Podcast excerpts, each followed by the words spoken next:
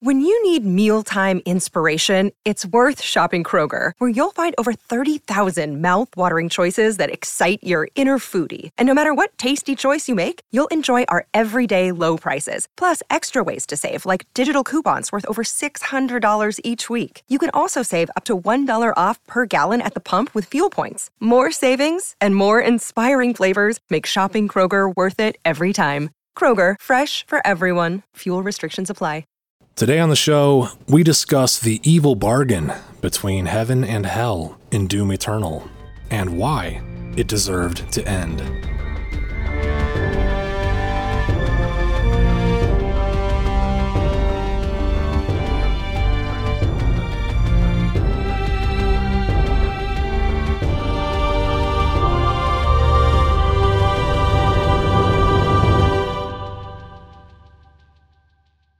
Welcome to Lore Party, the podcast that explores the stories, characters, and universes of our favorite video games. I'm Connor. And I'm Bruce. And this is our first kind of episode together. But That's right. we've- but we've actually known each other for uh, quite some time before then, right? It's pretty trippy, yeah. It's like we're finally doing this, even though we've been we've both been involved in Lore Party. You for longer than me, me for at least the last year or so, and we're finally uh, we're finally here. We're finally doing it. Bruce and Connor together again for the first The time. gruesome twosome, in effect. No, it's great. Uh, it feels good, and it feels even better knowing that we're uh, kicking off season seven of Lore Party with just a heater of a of a game of a topic. Uh, talking about Doom Eternal today. I'm I'm psyched. I am super psyched. And I think that this is going to be a very interesting season for both of us and both of our different perspectives because I am a very new Doom fan because I kind of just started literally this year playing Doom 2016 and Mhm. then Doom Eternal on release. Like I'm a I'm a newbie I'm a newbie doomy. Is that what they is that what the kids call themselves? That's that's the new official term. I'm, I'm calling it right now. That's the new official term. Newbie doomy? All right. Yeah, I'm, I'm fine with that. And you are That's a good. Doom veteran, uh, been there since Yes. the '90s, right?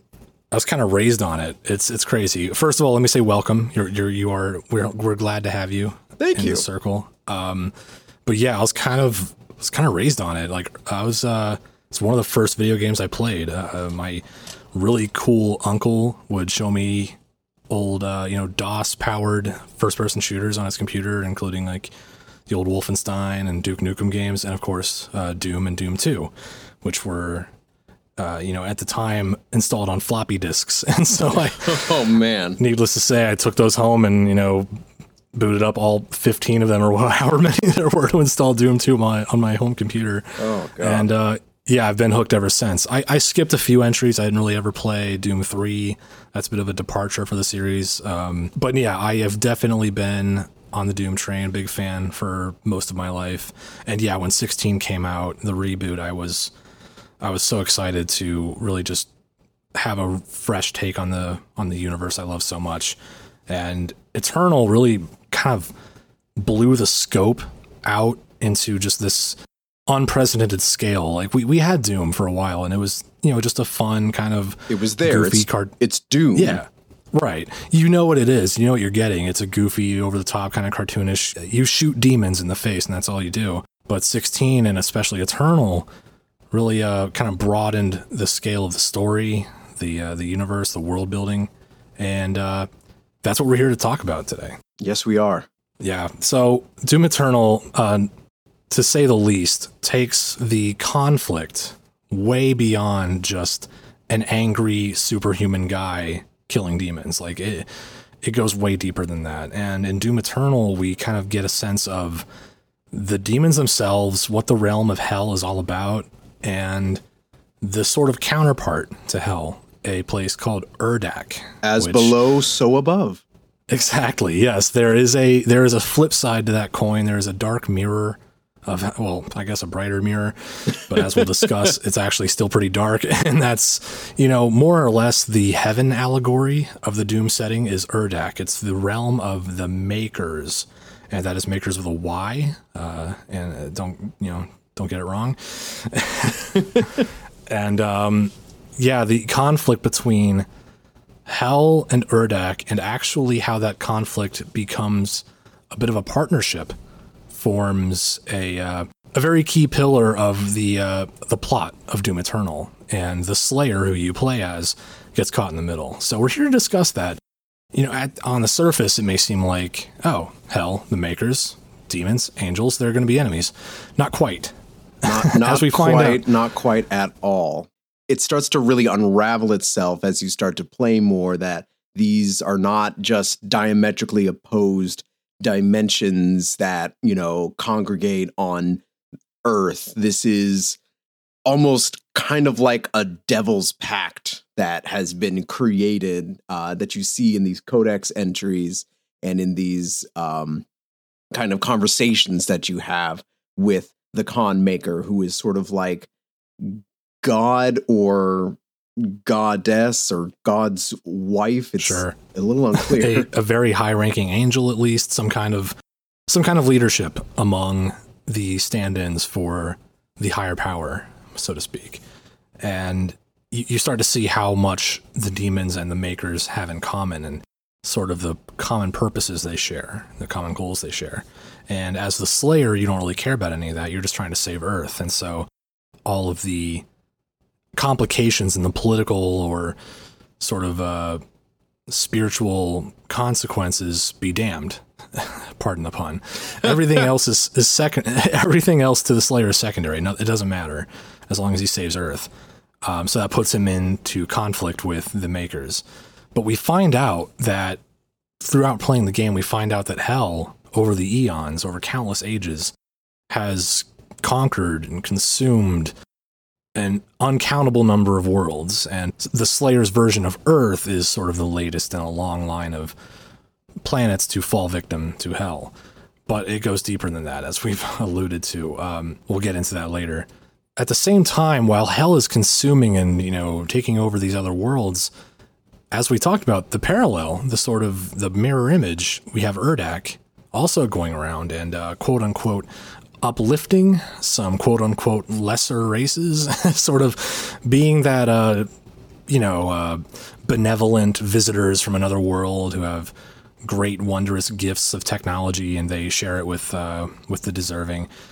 And that's what happened to a race called the Argenta. We learn about the Argenta and how they fit into the history of the Slayer, the history of Urdak and Hell. And they're a very incredible civilization, literally they really formed are. after this large spire goes through their planet and pretty much gives them all this strange superpower wraith ability uh, that actually is almost again pun in, pun unintended a godsend to uh, the plans of both Urdak and Hel. Right. When the Argenta meet the makers, they are gifted with, you know, technology and they become a dominant life form in the multiverse and they really claim their dominion and you know, they think, "Oh, we're finally ascending to greatness," but to Urdak it's just, "Hey, we found some really useful puppets here." And that that dynamic of Urdak taking advantage of another race while Hell also takes advantage of other races by eating them uh, it's it's a balancing act that carries on for ages and ages and ages. And what we're getting into today is the question of, you know, how that balance really wasn't balanced at all. It wasn't sustainable, really. Uh, it couldn't last. And fact is, it shouldn't have lasted. That, that's really the whole fact of the matter of all of that. It all right. was just despicable, disgusting, but there was this this feeling that you got from all of it of just when you look at it, you know, looking at just even our own world and how the energy crisis in our planet is, it's just something that you look at and say, that just can't be done forever. Yeah, that's a, that's a great point, Bruce. There are these systems that you know we we in real life see as oh, it's always been done that way, so it kind of has to be done this way. We can't think of another way. Uh, but really, when you drill into it, drill into the details, it really shouldn't be done this way. And the system was in place for so long that, of course, the makers and the demons thought, well, this this is how it's always going to be. It's you know it's working out great for us. But what they didn't count on was the Doomslayer. He was the uh, the wrench in the machine, so to speak. Just a big giant adamantium wrench. the with, size with of blades a, and bullets flying out of it. The size of a missile. Right. You've never seen a bigger monkey wrench in the works. um, and what's really interesting is the Slayer didn't actually care about the balance. Everything that upset the quote unquote balance that, you know, occurred because of the, the Slayer's actions, it was all kind of after the fact, or it was beside the point. His whole goal was saving Earth, but, you know, that didn't, that's not what the makers wanted. But let's let's get into what they actually did want. Um, you know, to do that, we'll have to take a closer look at that relationship between Hell and Urdak. And um, it is a very strange relationship. I don't I, yes. I don't even know if it's contentious or not or if it's, you know, a, a convenience, but there is an understanding between these two worlds and that right. their betterment and their advancement will be based on their cooperation. Yeah, cooperation doesn't seem like something the demons would ever be uh, proficient at. yeah, at all. There's, there's more to them than meets the eye. You may think like, oh, these are just bloodthirsty beasts. They just, you know, want to devour souls. They're driven by mindless hunger and nothing else. But as we see in not only Doom Eternal, but in the 2016 reboot, the demons and the Dark Lords of Hell are capable of really long term thinking and kind of planning and making deals that benefit them uh, over the course of time. They dealt with Olivia Pierce, for the from the UAC. They they saw that she was useful. Normally, a demon might just, hey, human, eat her. But no, they thought she could be an instrument. She could open the way for us to invade Mars. On the flip side, the makers of Urdak may seem to be perfectly benevolent and they just want to share the gift of their knowledge, but they're actually out for no one but themselves. Everything they do has an ulterior motive, just kind of like the demons of hell. There's always an ulterior motive. They're, Everything they do is to advance their position somehow. So they may seem very, very different, but the demons and the makers are actually kind of two peas in a pod there. Yeah, but I, I, would you say there's a, some sort of fundamental difference in their approach? I would say, yeah, definitely. Hell is more aggressive. Uh, they're more the conquering type, and the makers are a bit more the building alliance and uh, developing loyalties type, but the end result is still uh, either keeping what they have, expanding what they have, or just maintaining their position by any means necessary. Um, but by its own nature, also like you mentioned, this this pact it couldn't last forever. There's there's no way it could keep going uh, until the end of time because eventually, as we find out and as actually happens, eventually hell would meet a world that couldn't be conquered, and Urdak would meet an individual it could not corrupt. And that is the Doomslayer, the Doomslayer, Doom guy. Right. And he is the most important part of this, but also the direct result of this. This unsustainable system, this horrible cycle of viciousness and greed, in part was ended by the Doomslayer, but was in its own way, the creator of the Doomslayer. Doomslayer was technically just a very, very lucky and angry individual space marine who right. was able to survive his uh, first ride through hell, which we see is like the actual first original Doom from 93. Mm-hmm. And he's taken in by the Argenta people and as he's kind of adopted by them and showing his worth, he's not the Doomslayer yet. That is like of myth and legend. That doesn't happen until he is uh, taken by Seraphim, uh, which is like a defector of Urdak who actually fused the Doomslayer with that uh, argent energy that has been, you know, fueling this terrible system for possibly eons now with a thing called uh, a divine machine. The divinity machine. Div- divinity machine. Mm-hmm. And this thing basically gave him all of that energy in one quick, giant burst and that's sort of what drove him to be able to be this unstoppable force. Right. So the Slayer is almost like a feedback loop of this exactly. balance, this, I love this that. dark pact. Yeah, he's like he's like what happens if the if the system goes on too long and starts producing anomalies or you know things you just didn't count on and he's a con- like you said a consequence of the system that ends up destroying the system. But what really what what really kicks it off though, the real catalyst for that is Urdak uh, via Hell directly threatening the Slayer's homeworld, Earth. So there's like this proxy invasion of Hell on Urdak's behalf, where Earth Earth is being consumed. Demons are prowling the streets, and humanity's on the brink of extinction. That gives the Slayer the motivation and kind of honestly the excuse he needs to just uh, go ham and just tear ass through all of creation. he to, uh, barely needed one. yeah, he was, he was on a hair trigger to begin with. He was like, "That's it. That's what I need. Let's go." And he goes off. He uh, does whatever is necessary. Literally, just no one can stand in his way. Literally He cuts a swath through Yes. the entirety of several dimensions. right, all to save humanity, save Earth, and in the process, as a byproduct, put an end to this dark, evil, manipulative, quote unquote balance. I, I love using that word ironically, balance uh, in the process. That's kind of what he does almost on accident. Like he doesn't care Yeah. if the balance is ended. and I think that's that that's my favorite part about this uh, is that he's not being willed by some higher power. He's not, you know, some greater force in the universe saying this is wrong and I am holier than thou and this cannot Right. stand for much longer. It is literally just reaping what Urdak and the demons have sown so many millennia ago. Yeah. He is the consequence of what they've done.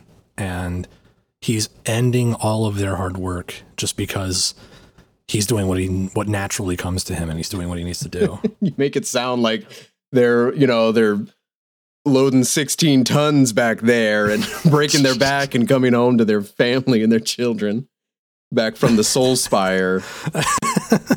you know, the demons and the makers, they were just honest Joes, just trying to, you know, make a make an honest buck, feed their families. No, no.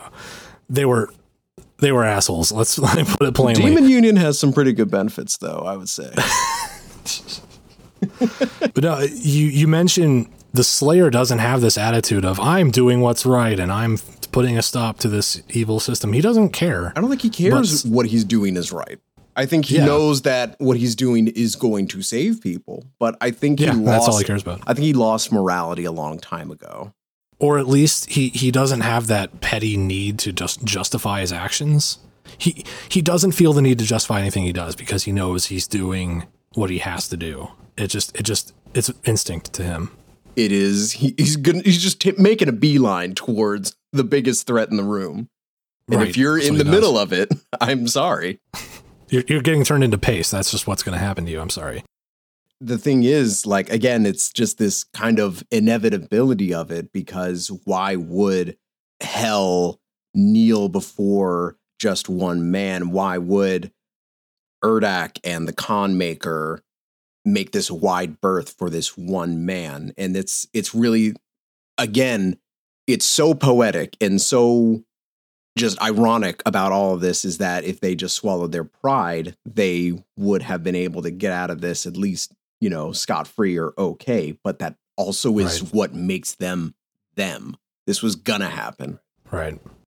What's interesting is while he's doing this, while he's on this crusade through Doom Eternal, he's being told at every opportunity, well, particularly by the by the Khan Maykr, but also by other characters, that he's being told, you shouldn't be doing this. You're upsetting the balance. They love to say that. They're upsetting uh, this grand cosmic tapestry of creation. Like it's all going Foolish to be mortal, you know not what you meddle in the affairs of. Wait, what are you? Oh no, stop, please. what are you, what are you doing? You're tearing my brains out. Oh God, please stop. That's It's it. That's like- the whole game. he catches them monologuing and he guts them alive. But they they can't stop falling into this trope of that that classic sci-fi trope of you know not what you meddle in. But he does know. He just doesn't care. And it, it's kind of a source of arrogance, really, or it comes out of a place of arrogance where the makers are like, we are our creation. We can't comprehend a vision of existence where we're not the ones there pulling the strings. Like, we just can't comprehend it. And so the idea that the Slayer would end, you know, all of their designs, they're like, that that can't happen. Like, it, it, it literally they- could not be imagined in their heads Right. that just one guy could be able to do that. Right. They're never going to stop and say, you know what, you're right. We'll leave Earth alone. Like, they're ne- that's never going to happen. You know what? You made your case. Uh, I'll talk it over, and uh, we will reconvene at a later time. I'll bring it up to the next uh, committee uh, hearing. like and, there's uh, there's no see say. diplomacy in you know eh, such a high tier of this going on because this is they've never been challenged this way. So why would they Right. care about one person, one mortal just walking around killing everything in sight? Right. I think it comes back to this theme of the Slayer's there to upset, um, upset the rules. He, he's the, he's the game changer. He's just that guy in the leather jacket who doesn't play by your rules. He's the bad boy from across the tracks, and you know you can't pin him down. And you know, I think there's a slayer in every kind of situation like this, in an unsustainable system that eventually there is going to be pressure building, whether that's a, an unstoppable, divine, mortal made God going through entire armies of the damned with a sawed off shotgun Mhm. or you know the the world collapsing in on itself through the own hubris of man there's always someone or something that is the product of something gained through unscrupulous means that Right. will come back to haunt you and i really like that as a theming for what Yeah. doom 2016 and doom eternal have kind of done here whether it's uac whether it's Argenta or Urdak or Hell, it's that Doom guy is the cleaner. He comes in Mhm. when everything is lost, when everything is just being abused and drained past the point of sustainability. Right. He's he's like the ultimate externality, the the variable that you can't account for. He's you know, he's he just doesn't fit into that picture that Urdak and Hell have drawn out for each other and for themselves. Okay, we're going to take a quick break here, but stick around. We'll be right back. Hey everyone, I'm Abu, And I'm Leo. and we're here to tell you about Gom Jabbar, our brand new podcast all about Dune. Gom Jabbar is your guide to Frank Herbert's massive sci fi universe. We'll be exploring the, the themes, philosophies, and characters found in everything from Frank's iconic novels to the adaptations on film and TV. And here's the thing we do spoiler filled deep dives as well as introductory non spoiler episodes, so there's something for everyone. You know, look, Dune is complicated. There are crazy words like like mentats, like Tleilaxu, and of course, Gom Jabbar. Our goal is to help you understand these words and many more that we can't pronounce. It's a theme. Uh, so find Gom Jabbar on your favorite podcast platform. We can't wait to share our love of the Dune universe, and we'll see you on the Golden Path.